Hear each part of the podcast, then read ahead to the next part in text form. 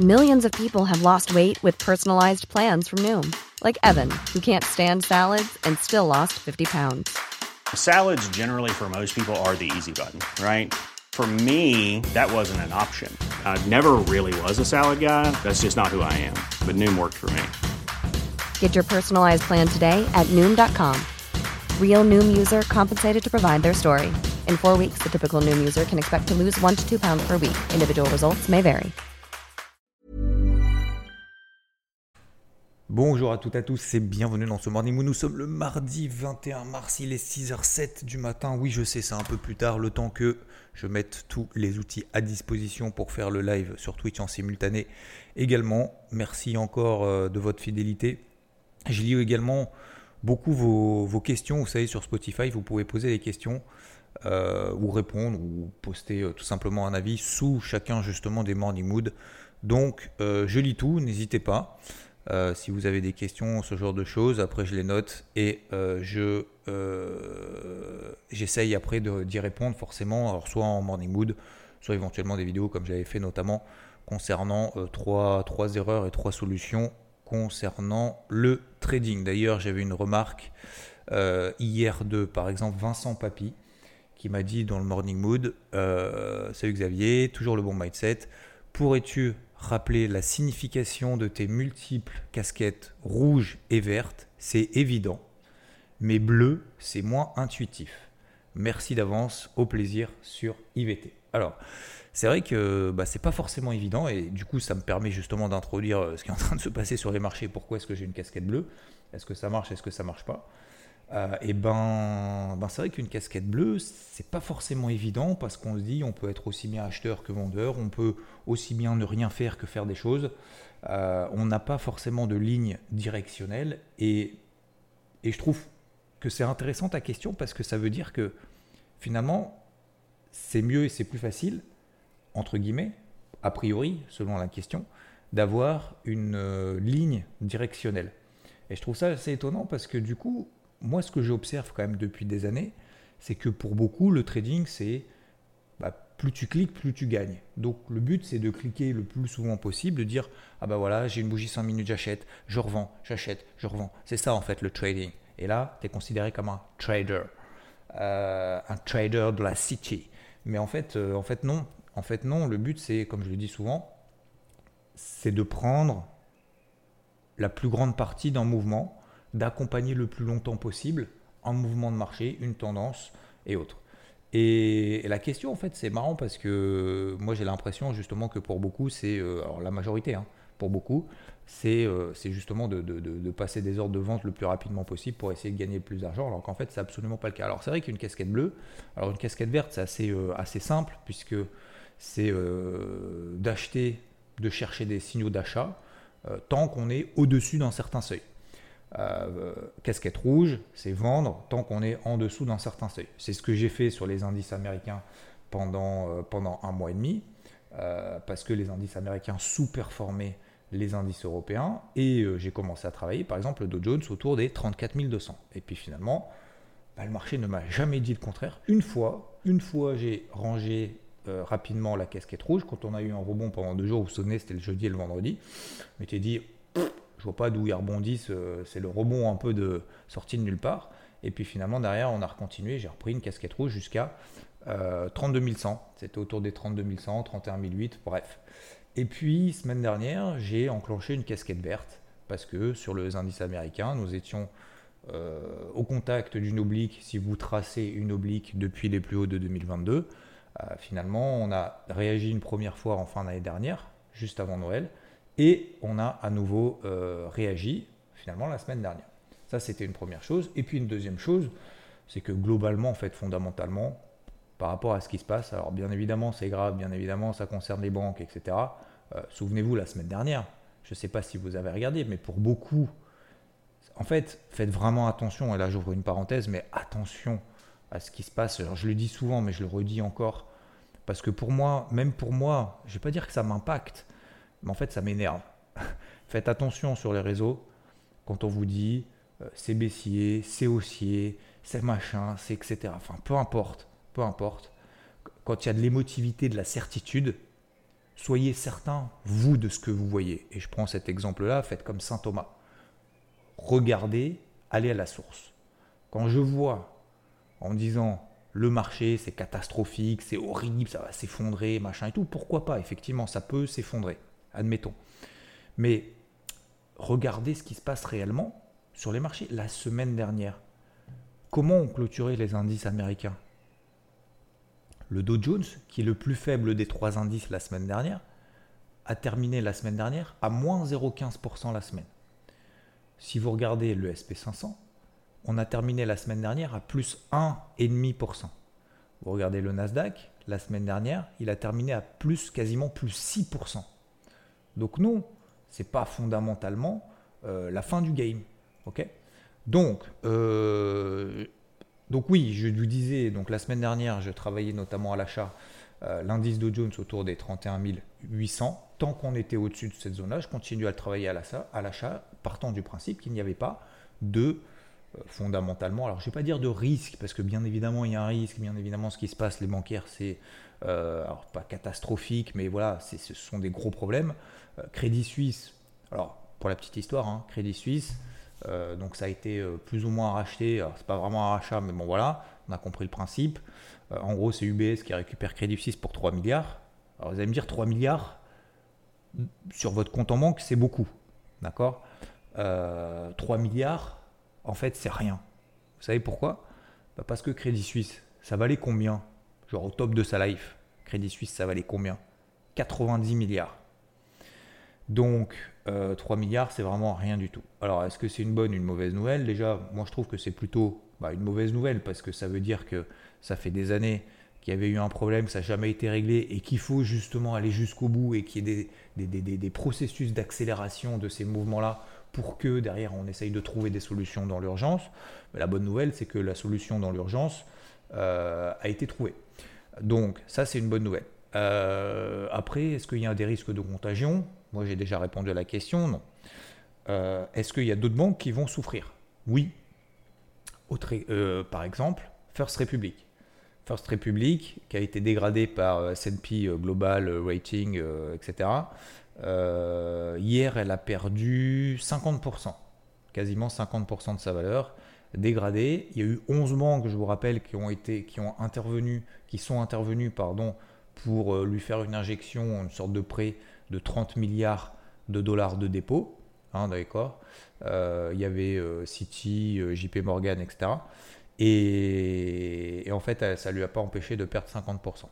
Donc, il y a en tout cas l'action. Ça peut dire quoi? Ça veut dire qu'en fait, on est dans un mouvement globalement de, panique, de retrait, de, bank run. C'est vraiment des bank run en disant, ouais, faut que je retire ma thune. Et donc, les banques, du coup, elles sont tout de suite pris un peu à la gorge en disant il faut que je trouve des liquidités. Les liquidités, du coup, je suis obligé de vendre des actifs en perte, comme l'a fait par exemple SVB. Ok? Donc voilà, globalement, euh, il y a les banques centrales également qui interviennent. Est-ce que c'est une bonne ou une mauvaise nouvelle? Est-ce qu'il va y avoir d'autres cadavres qui vont, euh, qui vont émerger Peut-être, peut-être. Euh, aujourd'hui, la situation est quand même relativement stabilisée. Vous l'avez vu d'ailleurs hier, le CAC a repris plus de 1%, le DAX a repris plus de 1%.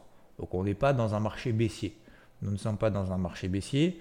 Sur le CAC, et je fais une parenthèse, si, euh, si vous regardez depuis le début du mois d'octobre, si vous faites partie d'IVT et que vous regardez ce que, ce que je fais, c'est-à-dire le carnet de bord, euh, ça vous donne des points de repère, des prises de recul. Cette prise de recul, vous l'avez depuis maintenant plusieurs jours et même plusieurs semaines. Plusieurs semaines. Le point d'achat sur repli, notamment sur le CAC, entre entre 6008 et 6950. On l'a fait hier. Vous allez me dire, ouais, mais hier, euh, quand vous avez un CAC qui ouvre à moins 1, moins 1,5, ça y est, c'est le début du game. Vous avez tout le bruit autour, euh, c'est la, fin. Euh, les banques vont éclater, etc., etc. Puis finalement, en fait, c'est le point bas. Et le CAC, entre le point bas et le point haut hier, il a pris quasiment 4%. vous regardez des actions comme par exemple des bancaires. Vous prenez par exemple, au pif, par exemple BNP, entre le plus bas et le plus haut qu'elle a fait hier, elle a pris plus de 13%. Donc ça veut dire que oui, on est toujours dans une période bien évidemment un peu tendue. Euh, on n'est pas sorti d'affaires, il va y avoir d'autres problèmes, il va y avoir d'autres solutions. mais globalement, on a quand même des rebonds relativement conséquents dans, dans ce qu'on peut appeler peut-être cet œil du cyclone. qui est en train finalement, les banques centrales globalement, et même d'ailleurs les banques entre elles, sont en, en train d'essayer d'éteindre l'incendie. Euh, mais euh, aujourd'hui, notamment, encore une fois, je le répète, en zone euro, euh, il y a eu des, des, des, des, réglementations suffisamment strictes pour éviter qu'il y ait des contagions, notamment des banques systémiques. Je le répète encore une fois. Ça ne veut pas dire que le risque zéro n'existe pas. C'est comme son argent sur le livret A. Le risque, on dit c'est un placement sans risque. C'est faux il y a toujours un risque. Hein. Il y a toujours un risque. Donc euh, donc c'est faux. C'est un risque de sous-performer face à l'inflation, par exemple. Euh, c'est un risque aussi aujourd'hui, à un moment donné, peut-être qu'il euh, y a la dévaluation aussi de la monnaie. Par exemple, l'euro, si l'euro se fait défoncer et qu'on a ces euros placés dans le livret A, c'est aussi un risque. C'est aussi un risque de bah, peut-être que la banque à un moment donné se retrouve sans rien. Alors vous allez me dire, il y a des garanties, d'accord, mais les garanties, elles peuvent sauter. Qui garantit les garanties? Etc.. Donc il y a toujours un risque de quoi qu'on fasse, même de ne rien faire, c'est un risque. Donc, ce que je veux dire, ce que je veux dire par là, c'est que globalement, moi je suis pas euh, particulièrement négatif de la situation. Je persiste, je signe. Et effectivement, les marchés, oui, peuvent quand même baisser. Donc attention à pas céder à la panique, attention à pas céder à l'euphorie. Concernant le reste, on a notamment l'inflation. Euh, alors, gouverneur de la Banque de France qui a dit euh, oui, euh, il faut continuer à lutter contre l'inflation. Il n'y a pas de risque. Il n'y a pas de risque euh, concernant les. Enfin, c'est pas qu'il n'y a pas de risque. C'est que pour le moment, ils sont plutôt confiants dans la solidité des banques européennes et françaises par rapport à tout ce qui, s'est mis en place, la crise financière. Mais pour le moment, il faut encore lutter contre l'inflation.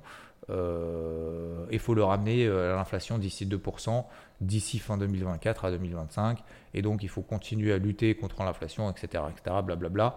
Bref, voilà. Donc, ils font tous un peu leurs estimations face à l'inflation. On ne sait même pas déjà demain s'il n'y a pas une banque qui va, nous sauter, qui va nous sauter euh, sur le coin de la figure. Donc, anticiper les notions d'inflation, ça me semble quand même un exercice relativement ambitieux. On est plus dans la, dans la, dans la prédiction que, que, que, que dans vraiment l'analyse. Voilà donc on essaye de trouver deux, trois éléments en se disant l'inflation va baisser, l'inflation va pas baisser. Moi je trouve que c'est un peu du pifomètre et il va falloir s'adapter en fonction de ce qu'on a.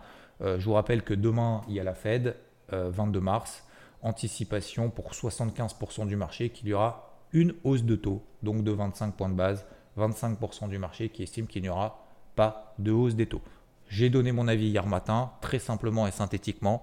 Je pense que euh, peut-être que le message de la Fed que peut envoyer la Fed en disant il n'y a pas de risque au niveau du secteur des bancaires, on est plutôt confiant, mais il va falloir qu'on continue à lutter contre l'inflation, donc on fait une hausse de 25 points de base, tout comme l'a fait la Banque Centrale Européenne. La semaine dernière, elle a fait une double hausse des taux, c'était exactement prévu comme ça, 50 points de base. Je vous rappelle que la Banque Centrale Européenne, on a des taux qui, sont, qui étaient à 3%, elle les a remontés à 3,5%.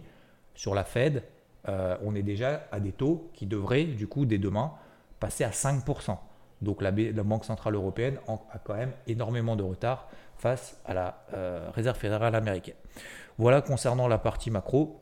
Je n'ai pas grand-chose à ajouter.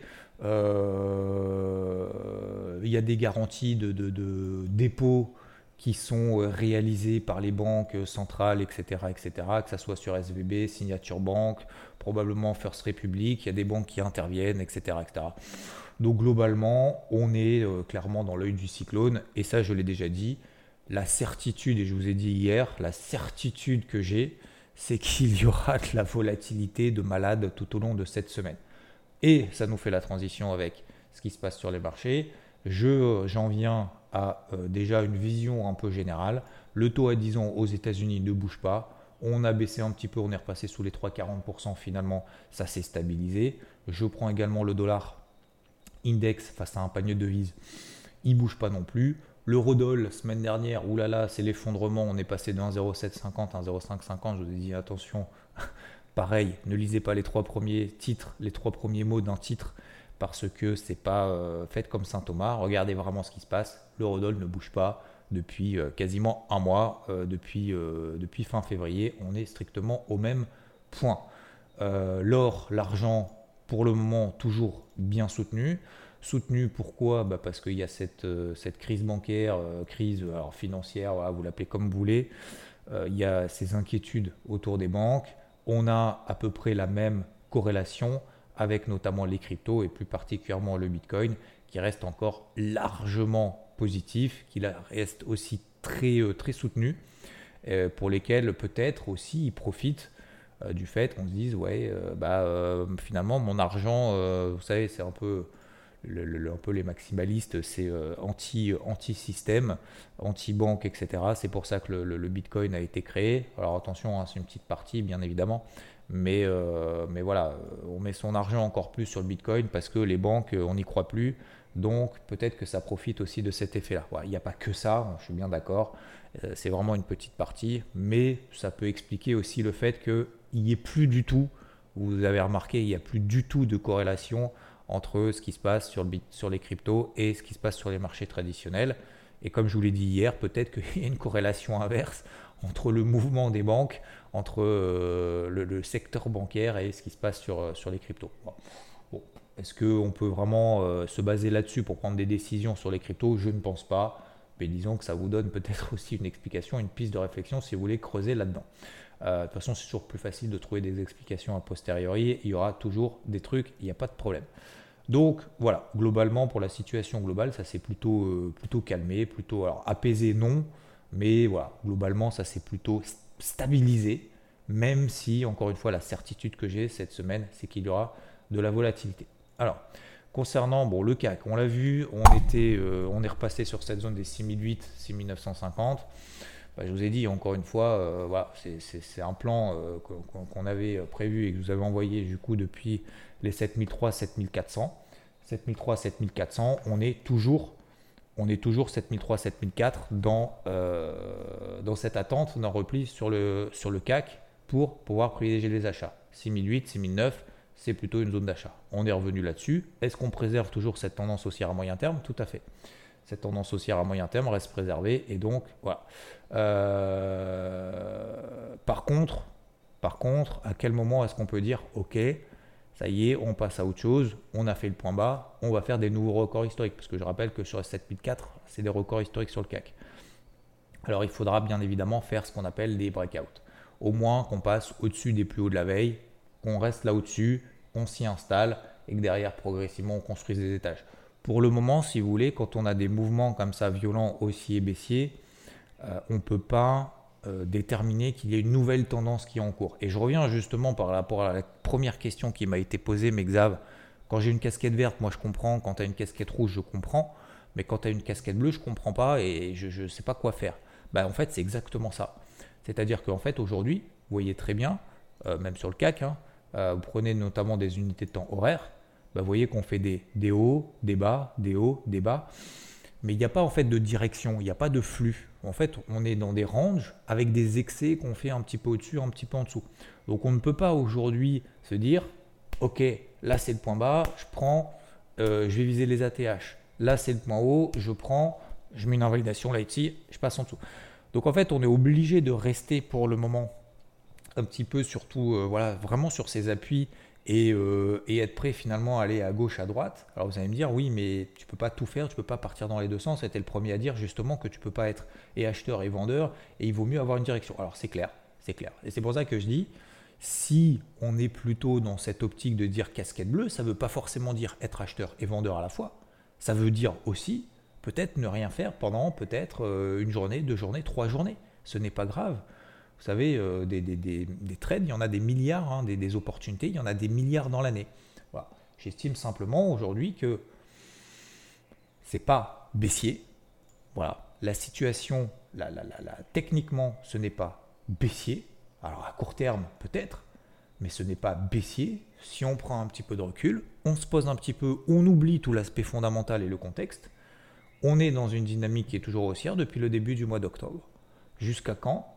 Tant qu'on tient les 6800 points, ça va. 6800, 6950, c'est plutôt une zone d'achat. Alors vous allez me dire, ouais, mais c'est risqué. Bah oui, effectivement. Effectivement, oui, c'est risqué. C'est risqué. c'était, c'est peut-être plus risqué d'acheter entre 6008 et 6009. À, à 7004, 7350, c'était pas risqué. Mais entre-temps, sur le CAC, entre 7000, on a perdu 8%. Donc, ça ne veut, c'est, comment dire, c'est pas parce que c'est pas risqué qu'on peut pas perdre de l'argent. C'est pas parce que c'est risqué qu'on va forcément perdre de l'argent. Vous voyez ce que je veux dire? Donc, euh, ou qu'on va forcément avoir tort. Donc, je, pense qu'il faut voilà, garder simplement, je pense, euh, la tête sur les épaules, ne pas, euh, ne pas s'enflammer. Voilà. Que vous soyez acheteur, vendeur, et je l'ai dit encore une fois dans le débrief hebdo, moi je vous ai donné mon avis dimanche, en estimant que je ne suis pas négatif sur les cours actuels, voire peut-être même je vais chercher des achats, mais ça va être compliqué parce qu'il va y avoir de la volatilité. Si vous êtes fondamentalement baissier, eh ben, pourquoi pas? Il faut se mettre des évaluations par contre au-dessus de la tête. On ne peut pas être baissier, ça ne fonctionne pas en étant baissier pendant toute une montée d'un indice depuis le début du mois d'octobre, ça ne fonctionne pas. Donc il faut savoir aussi changer de casquette et se remettre en question. Donc c'est pour ça que pour le moment je vais garder une casquette bleue. Et avec ce qui s'est passé même hier et peut-être j'ai envie de dire même malgré entre guillemets euh, la réaction qu'on a eue sur, euh, sur les indices américains, même positive hier, hein, le Dow Jones a terminé à plus 1,2%. Euh, avec cette réaction positive sur cette oblique, je vous partage depuis maintenant quelques jours, quelques, oui, quelques jours, quasiment une semaine, et eh ben pour le moment, je ne peux pas enfiler une casquette verte. Pourquoi? Parce que sur le Dow Jones notamment, on a cette fameuse grosse zone au-dessus de la tête, vous vous souvenez, 32 300 points. Ça, pour moi, c'est une zone de polarité daily que j'ai depuis quasiment trois semaines. Hein. Tant qu'on ne s'installe pas là au-dessus, je reste encore un petit peu, euh, je ne vais pas dire prudent, parce que j'aime pas ce mot-là, mais euh, réservé, réservé pour le moment, avec cette certitude en disant, ok, t'enfiles une casquette verte, et là c'est parti mon gars, on y va. Donc c'est pour ça qu'hier, et je reviens simplement très rapidement sur hier, notamment ce qu'on a fait sur IVT, et je vous l'ai dit hier matin en morning mood, 31 pour moi c'est ma zone de polarité sur le Dow Jones. 31 En dessous vente, au-dessus achat. Bah, hier matin, justement, juste après, entre, euh, juste avant 7 heures, bah, le Dow Jones s'est passé sous les 31 J'ai pris une position à la vente, je visais tout simplement les précédents plus bas. Je m'emmerde pas avec des, pardon, excusez-moi, je m'embête pas avec des, euh, objectifs euh, trop trop ambitieux parce que je sais très bien qu'il va y avoir de la vol. Je le sais très bien. Donc ça sert à rien de viser des objectifs à 3000 points. Déjà, euh, prendre 300, 400 points en moins d'une heure sur, sur le dos, moi ça me va très bien. Donc, bref, 360 points sur ce truc-là, je dégage. Terminé. Ensuite, et quelqu'un m'a posé la question, je crois que c'est Michel, pourquoi acheter le dos qui est le plus faible? Alors non, le dos, n'est pas le plus faible. Il n'est plus le plus faible. Et c'est ça justement, il y a une espèce d'inversion aussi de surperformance et de sous-performance. C'est que le Dow Jones, on est repassé au-dessus des 31 800 et rapidement, il est revenu sur la borne haute justement de ce range. 32 003 au-dessus de la tête, 31 800 en dessous. Euh, j'ai pas acheté le Dow Jones parce qu'effectivement il était plus faible. Et donc qu'est-ce que j'ai fait? Puisque j'ai une casquette bleue, à votre avis, une fois j'ai sorti mes ventes sur le Dow Jones, qu'est-ce que j'ai fait? Une fois qu'on est repassé au-dessus des polarités, parce que dès que les marchés euh, européens ont ouvert, finalement le marché est parti en mode bourre, euh, tout va bien, euh, c'est parti, on va payer. À votre avis, j'ai une polarité, je passe en dessous, je vends, je passe au-dessus, qu'est-ce que je fais? Eh bien je cherche des achats. Sur lequel? Sur le plus fort. Donc a priori, le plus faible c'est le Dow Jones, je l'ai vendu, j'ai tapé sur le plus faible, ok. Maintenant, qui je veux dans mon équipe? Le plus fort. C'était qui le plus fort? C'était le SP500. Et donc j'ai payé le SP500. Et si vous regardez finalement le SP500, il n'y a eu absolument aucune dégradation de ce range dans lequel on est depuis, c'est l'équivalent des 31 008 en bas sur le Dow Jones, 32 300 en haut. Et effectivement, on n'est jamais passé en dessous. Il est plus fort. J'ai un breakout aussi horaire sur le Dow Jones autour des 3890, 3895, sur le SP500, pardon, 3890, 3895, ça tient, on fait un breakout aussi horaire, hop, j'avais déjà enlevé ma casquette rouge, j'avais pas encore mis casquette ni verte, ni rouge, ni bleue, enfin j'avais une casquette bleue du coup, mais j'ai remis une casquette verte sur le SP500, l'indice le plus fort. Et très rapidement, qu'est-ce qu'on a fait? Eh bien on a rallié la borne haute justement de ce range-là, hop, terminé, ça dégage. Alors j'avais un objectif un peu plus ambitieux sur les 4000, mais dans la mesure où j'ai vu qu'on avait euh, une certaine euh, hésitation que ce soit d'un côté sur l'indice de Jones, que ce soit sur le SP500, mais aussi de manière assez légitime. Hein, euh, quand vous avez un BNP qui prend 13% dans la journée entre le point bas et le point haut, elle ne va pas prendre 40%. Hein, on est bien d'accord. Donc, d'autant plus dans le contexte. On reste dans un contexte quand même relativement tourmenté. On reste dans l'œil du cyclone. Donc, forcément, bon, bah voilà, euh, moi ça me va très bien. J'ai pris d'un côté la vente, j'ai pris euh, d'un côté l'achat. le mouvement baissier, le mouvement haussier, c'est très bien. Ensuite, bah, vu qu'on arrive justement proche de la borne haute, je me suis dit, ok, sur le Dow Jones fait partie des plus faibles. Et bien hier, justement, hier soir en fin de journée, on arrive sur une zone de résistance. Je vends les breakouts baissiers horaires sur le Dow Jones. Pourquoi? Parce qu'on est sous cette zone de résistance des 32003. Par contre, attention, je sais très bien que si on commence à s'installer là au-dessus, bah, peut-être que le point bas en fait est derrière nous. Peut-être qu'on a passé finalement cette épreuve-là. Ça ne veut pas dire qu'il ne va pas y avoir la volatilité, mais ça veut dire que il faut être prêt finalement à changer rapidement de fusil d'épaule dans ce contexte actuel. Généralement, je vous donne moi ma direction, ma, façon de travailler, euh, ma façon de privilégier le, dans quel sens, quel sens est-ce que je travaille le marché. Aujourd'hui, bah, je suis obligé en fait de, réajuster très rapidement les seuils de polarité. Donc voilà globalement la situation.